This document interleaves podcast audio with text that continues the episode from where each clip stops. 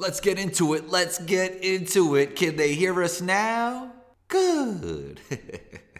Episode 241. We're here. Combo Nation, what up? What up? What up, everyone? Welcome to episode 241 of Combos Court, and I am Combo. Stop what you're doing. You know what I'm about to say.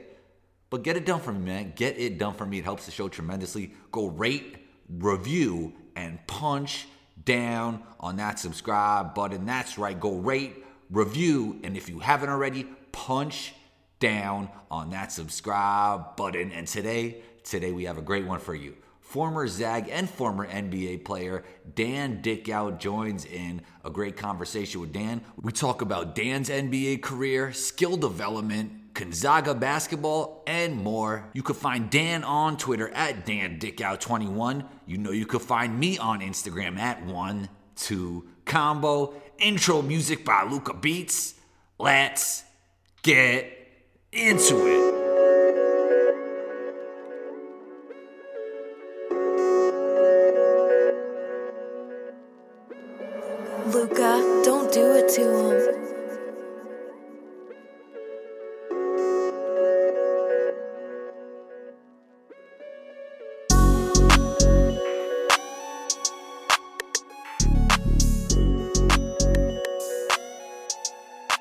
Dan Dickau, former NBA player, former Zag. Welcome to Combos Court. How you feeling today? Things are great. No, I appreciate uh, you asking me to join. It's always fun to talk basketball, uh, especially college, pro, uh, European, NBA memories, all those different things. Most definitely. Childhood for you. Uh, tell me your earliest basketball memories and how did you attack skill development? I guess skill development wasn't a buzzword back then, most likely, but how did you attack it? How did you work on your game and your earliest memories of playing the sport?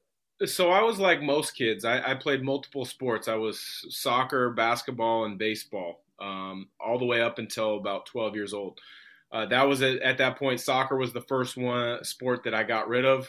Um, baseball was the next, and baseball. A lot of people thought, you know, family and friends that that might have been my best sport, um, but it wasn't my first love. Basketball was always my first love. I was a 12 year old baseball player in All Stars, and it was a difficult thing for a young kid to do. But I, I made the All Star team, and I told the coach, the manager, I said, "Hey, I'm going to miss a couple days of practice because I'm going to this basketball camp." It was the first time I really was going to be at a overnight basketball camp, something where I had four or five days set aside to just strictly do basketball. And he said, "Well, that's okay, but uh, you might not play a lot." And that made the decision very easy on me. And so that ended my baseball career essentially, because uh, like I said, basketball was always the thing that I loved the most. I, I grew up in Portland until second grade. We moved to Vancouver, Washington, and I remember when I was in, we lived in Portland. I had a hoop in my basement, and that would have been you know a, a six foot hoop for a little kid at that time. We had a hoop on our garage, and we had a hoop in our backyard on our on our on a tree and so I just remember clearly as a kid that I liked playing all sports, but I loved basketball. And I would always gravitate towards having a ball in my hands. Let's say during your high school career, how would you specifically work on your game? And did you feel like you did it in a way different from others? Yeah, you know, you mentioned in the first uh, question you asked about skills trainers. You know, that is a buzzword. It's a term. You got uh, Instagram trainers, Twitter Right, right. trainers, social Right, media, all these things now. And there's a place for it, um, for sure, because I think a lot of them have a really solid foundation of knowledge and skill, and they're creative and they share things in a way that really are good. But there's a part of each player has to have it on their own. They have to figure out Yeah. what is important to me what can i do to separate myself what extra work do i need to do what am i good at um, but what am i not good at and what do i need to become better at to maybe get to where i want to be uh, and i think that's something from a young age that i always you know I, I loved spending the time and i had no issues or no problems going out in my driveway and left hand inside outs to left hand finishes for 10, 15, 20 minutes before I did the other stuff, before my neighbors came over and we played one on one or two on two, three on three, whatever it may be. I did have a, a I don't want to call him a trainer. Um, there was there was a kind of an individual coach who did some workouts that I would uh, kind of have maybe once a month is all literally once a month. He'd Yeah. come to an occasional game. He'd look at, uh, we'd go through a workout or two, but then it was all on me to figure out the comments that were made between him and my high school coach, my AAU coach, uh, what I needed to work on. Um, and I was lucky in, in high school in the fact that there was a couple other really good players in the area in Vancouver, Washington. Richie Frahm, who's a name that, um, if you really follow basketball, you might remember. He was part of the initial '99 Gonzaga Elite Eight team. Played in Okay. Europe for a while. He played, uh, I want to say, three years in the NBA with a couple different teams. He was he and I were uh, we went to rival high schools, and we essentially were workout partners from the start. Like we would work out all the time in an athletic club called Club Green Meadows in Vancouver. Um, him being a shooter, me being more of a point guard, we kind of pushed each other to, to expand our game and and to get better at different things. But we would work out together, but then we would also work out separately. Where I'd be on one end of the floor, like, okay, what's he doing down there that's different or Yeah. more intense? And I know it was happening vice versa, where he was looking down at the other end of the court, seeing what I was doing, and it, and it really pushed the both of us uh, to become better players. Yeah, I don't want to stay too long on skill development, but I did watch. I was watching your highlights in the league and stuff. A lot of different finishes. Is that something you were working on? Because I felt like you had that before many. Because you know now we see all the guys have like left foot, right foot, left hand, right hand. But you were doing that pretty early. Like you had floaters, different finishes all around the lane. Yeah, it was something that I was all I always knew I was going to be a, a small, and yeah, I was athletic, but not athletic in the way that you're finishing above the rim and, and finishing through contact. So I always had to be creative with with my workout drills uh, and my finishing drills in, in, in particular. I always felt, as I mentioned, I would work on my left hand pound inside outs, go to left hand Right, finish. right. So even from a young age, I could finish with my offhand and go to my offhand. Um, but as I continued to get older in high school and then in college, you know, you, you start putting together kind of more of a hey, this finish I got to get better at. This I need to be decept- deceptive in this way to be able to finish over bigger guys or stronger guys, or I have to be able to look off the help side defense as they converge for a shot block um, to be able to get a finish off. And so those things started to work on um, and, and really became a, a focus of a lot of workouts. Okay, I want to take it to Gonzaga. Um, a lot of great point guards in the history of Gonzaga, starting with John Stockton. Wh- What do you feel his effect has been on the program? And are you surprised by the evolution of the program from Cinderella to Goliath? you know, John still has an impact on the program to this day. Um, oddly enough, I'll see him probably in in about an hour and a half uh, Okay. at kind of an open run where he kind of has some guys in the Spokane area uh, go play pickup, and you know, it's kind of one of those things where Coach Few's been the architect. Um, you know, and then the driving force of the program getting to the level where it was after Monson and Fitzgerald kind of started things off but John's kind of been that kind of guy behind the scenes that you know guys look to. They want his approval. They want to be able to learn from him. They want to be able to uh, you know be able to talk basketball in the gym when they get a chance to see him. And he's available to guys. Um, and he was absolutely available to me. He was somebody that that was a role model to me before I even got to Gonzaga. I was I was a kid in the Portland area that knew I wasn't going to be very big, and I looked up to a couple different players. Michael Jordan, as every kid my age, loved Michael Jordan. I was Right. a Portland, Portland area kid, so I loved Clyde Drexler, Terry Porter, Jerome Kersey.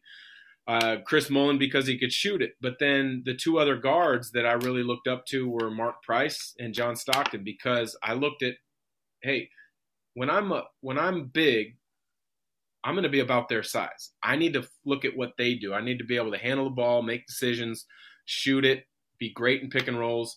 Uh, and so I kind of always looked up to John. And then when I got to GU, I, I had a chance to, to, you know, get to meet him, get to know him, work out with him, play open gym with him. And, and oddly enough, all these late years later, I'm, I'm, I like to consider myself good friends with him. Most definitely. You mentioned Mark Few. What did you learn from Mark Few while you were playing? And what have you learned from Mark Few about work life balance?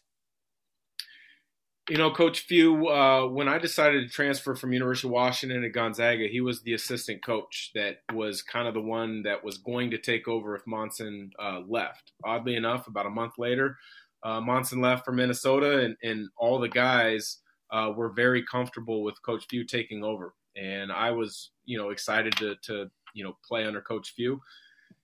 And you know, I think the biggest thing that he brought out of me was the the competitiveness, the uh, attention to detail, and and not overlooking things that needed to be done. You know, when I was at University of Washington, I, I had a nice start to my college career, but some injuries hampered my development, and I, I was looking for something new, and, and Gonzaga was the place. And Coach Few was very clear, like, "Hey, look, I saw you play in high school many times, AAU in high school, because he recruited and he had my AAU teammates like Calvary and, and Richie Frahm. I mentioned Zach Gourde was a high school teammate. He, he had seen me plenty. He, he knew that um, I needed a fresh start. I'm, I'm, sure he felt I needed a fresh start, as did I. And it worked out really well because the things that he said to me early on my redshirt year was, you, we need to bring that toughness out of you that I saw in high school we need to bring that competitiveness out of you that we saw in high school. And I don't care how many turnovers my point guards have. I don't care how, you know, they might lack things here or there. What I care about from my point guards is win loss. And so that really freed me up to go back and play with confidence and play free the way that I did in AAU and in high school in being a scoring point guard.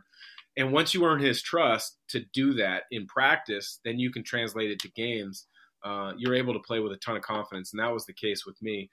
You know, and I think with the work life balance that you mentioned, Coach Few is as good as they are at college basketball at the coaching level of understanding look, you got X amount of time to be on the floor. Let's get as good as we can in that amount of time. And there's no point in dragging it from off the floor, or excuse me, on the floor to off the floor and letting that Im- impact everything else in your life. Most definitely. Most definitely. I think young players have to realize like, obviously the the young players that are obsessive they're always in the gym but sometimes it's more important to get in there for an hour and do something great instead of being there for like 10 hours just lollygagging around you know 100% you know and that that is something that i always looked at with my workouts uh, i'd rather be in there for you know 45 minutes an hour 100%. hour and a half if need be and getting focused detailed intense work as opposed to, as you mentioned, the hours, you know, five, six hours. I'll look at, I, I remember conversations I had with guys when I was playing. Hey, I was in the gym, you know, three times yesterday for wow. like, but what did you get done? Like, yeah. Where did you recover? Where did you recoup? Where did you allow your mind to rest from the game of basketball so that the next workout's fresh? Uh, I think that's a big thing.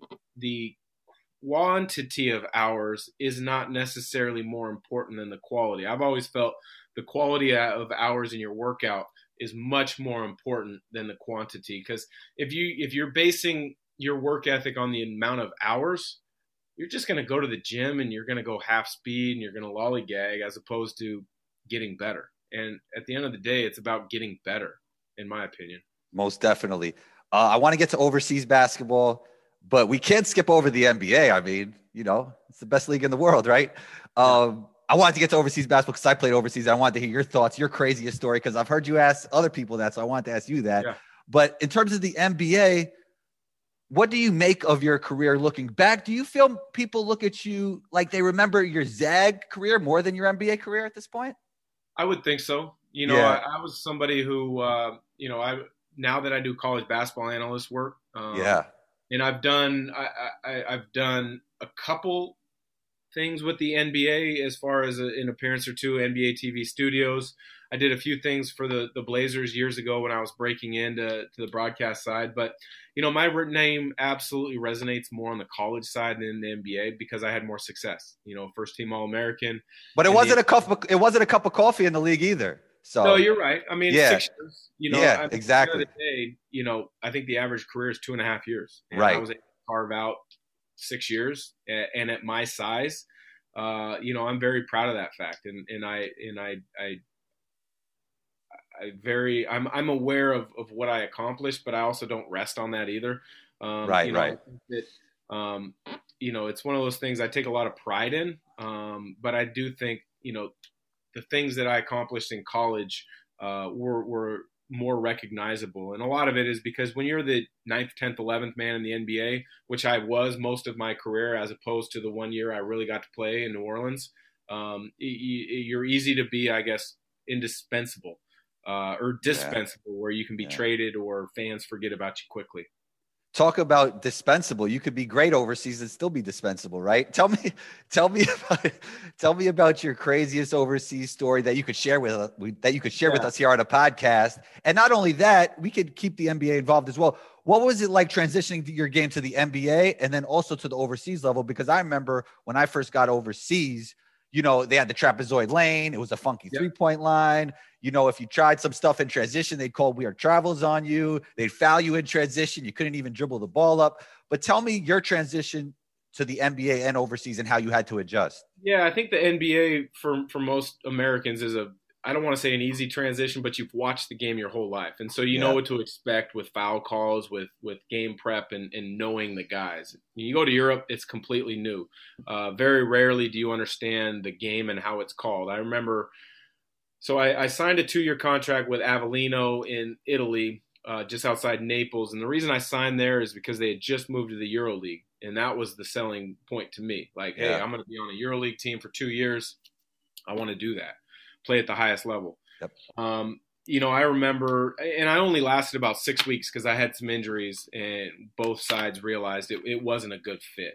Um, but I remember it, there was a there was a scrimmage we had early in our training camp, and like I was ultra aggressive. I think I took twenty some shots, which is something I never did in the NBA. And I remember I, I took twenty shots. I think I got called for like seven travels that day because It happened to me the before. ball has to be the ball has to be on the ground before your back your pivot foot leaves the floor. The officials call it. unbelievable. So that was an adjustment rules wise, and then the the the style of play, like, hey, your point guard's not taking 20 shots in Europe. That that kind of had to get tailored back pretty quickly. But it was frustrating because I was like, these are good shots. Like they're open shots. I just didn't knock them down. I didn't make them for whatever reason. But the game is different. It, it's it's more of a team game as opposed to a, an individual game. There's nothing wrong with it. It just it is what it is. You know, they're used to you know uh, football or what we call you know soccer over here in the states. big soccer, big soccer influence on the way they play basketball, even Yeah, the way they just- roll around after an injury, and it's not even Yeah. really that bad of an injury.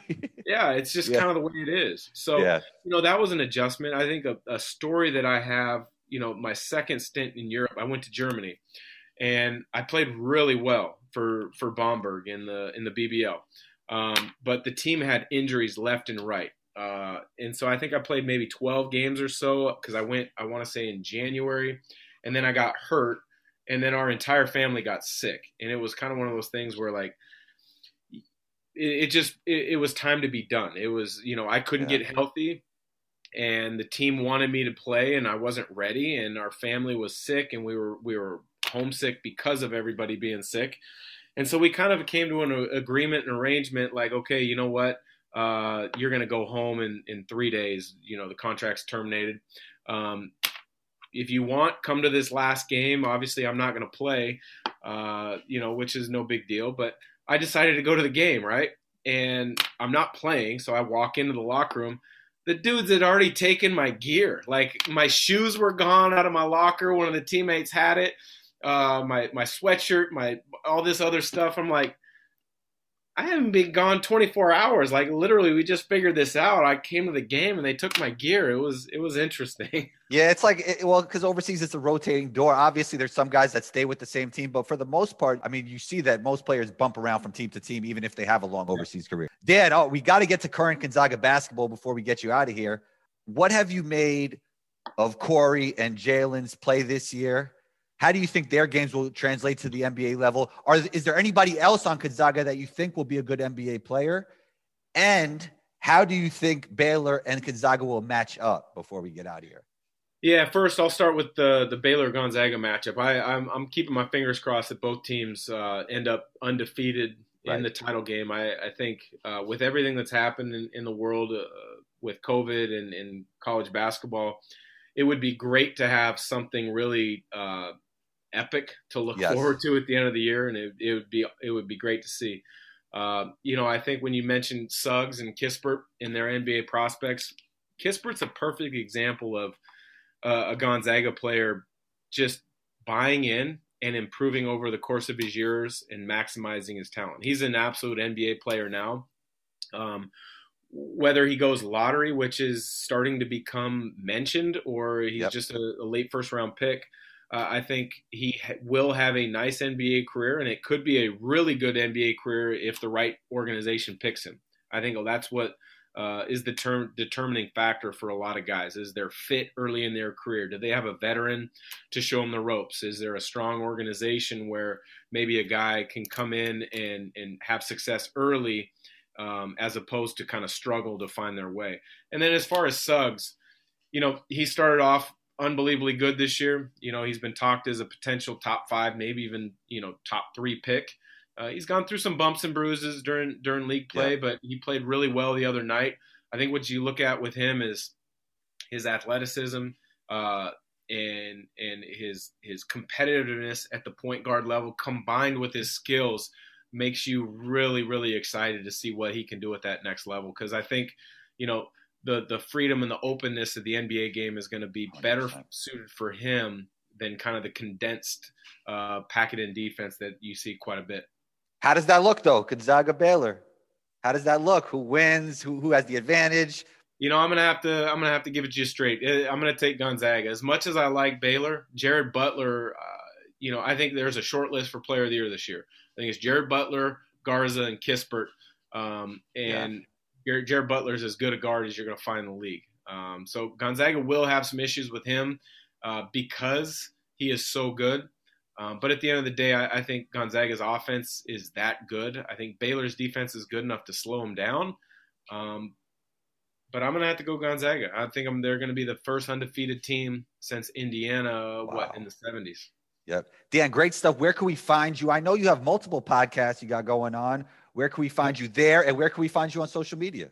So social media, Dan Dickau 21. Uh, I believe Instagram is the same thing. And then yeah, you're right. I've got two different podcasts. One for uh, a company I work for called SB Live Sports called the ISO. Um, check it out. Uh, we've got guests from you know Jamal Crawford, Caron Butler in the NBA, to college coaches like Mark Few, Wayne Tinkle, uh, Travis DeCuire, Lon Kruger, uh, Eric Musselman. Um, so that's a great one. And then if you're focused more on Gonzaga stuff, uh, the Field of 68 network, I've got the Bulldog broadcast where I'm actually going to be interviewing Corey Kispert later today, um, where we'll be releasing that one probably tomorrow. Sounds great. Dan, you're always welcome back on the show. Talk soon. Awesome. Appreciate it. And uh, yeah, I, I enjoy talking hoops. And, and it's interesting when you talk about or you ask questions about European experiences because sounds like you've lived it, you've experienced it, and you understand it. Thanks again. Take care. Anytime. Combo Nation, there it was. Another episode of Combos Court is in the books. Thank you to everyone who tunes into Combos Court across the globe. And big shouts to Dan for joining in. We appreciate you. Combo Nation, don't forget to rate, review, and if you haven't already, punch down on that subscribe button. Also, if you have Instagram, take a screenshot of this episode, post it on your IG stories, tag me at one, two, combo. That's O N E T W O C O M B O. I'll share it and be on the lookout for episode two, four, two, combo out.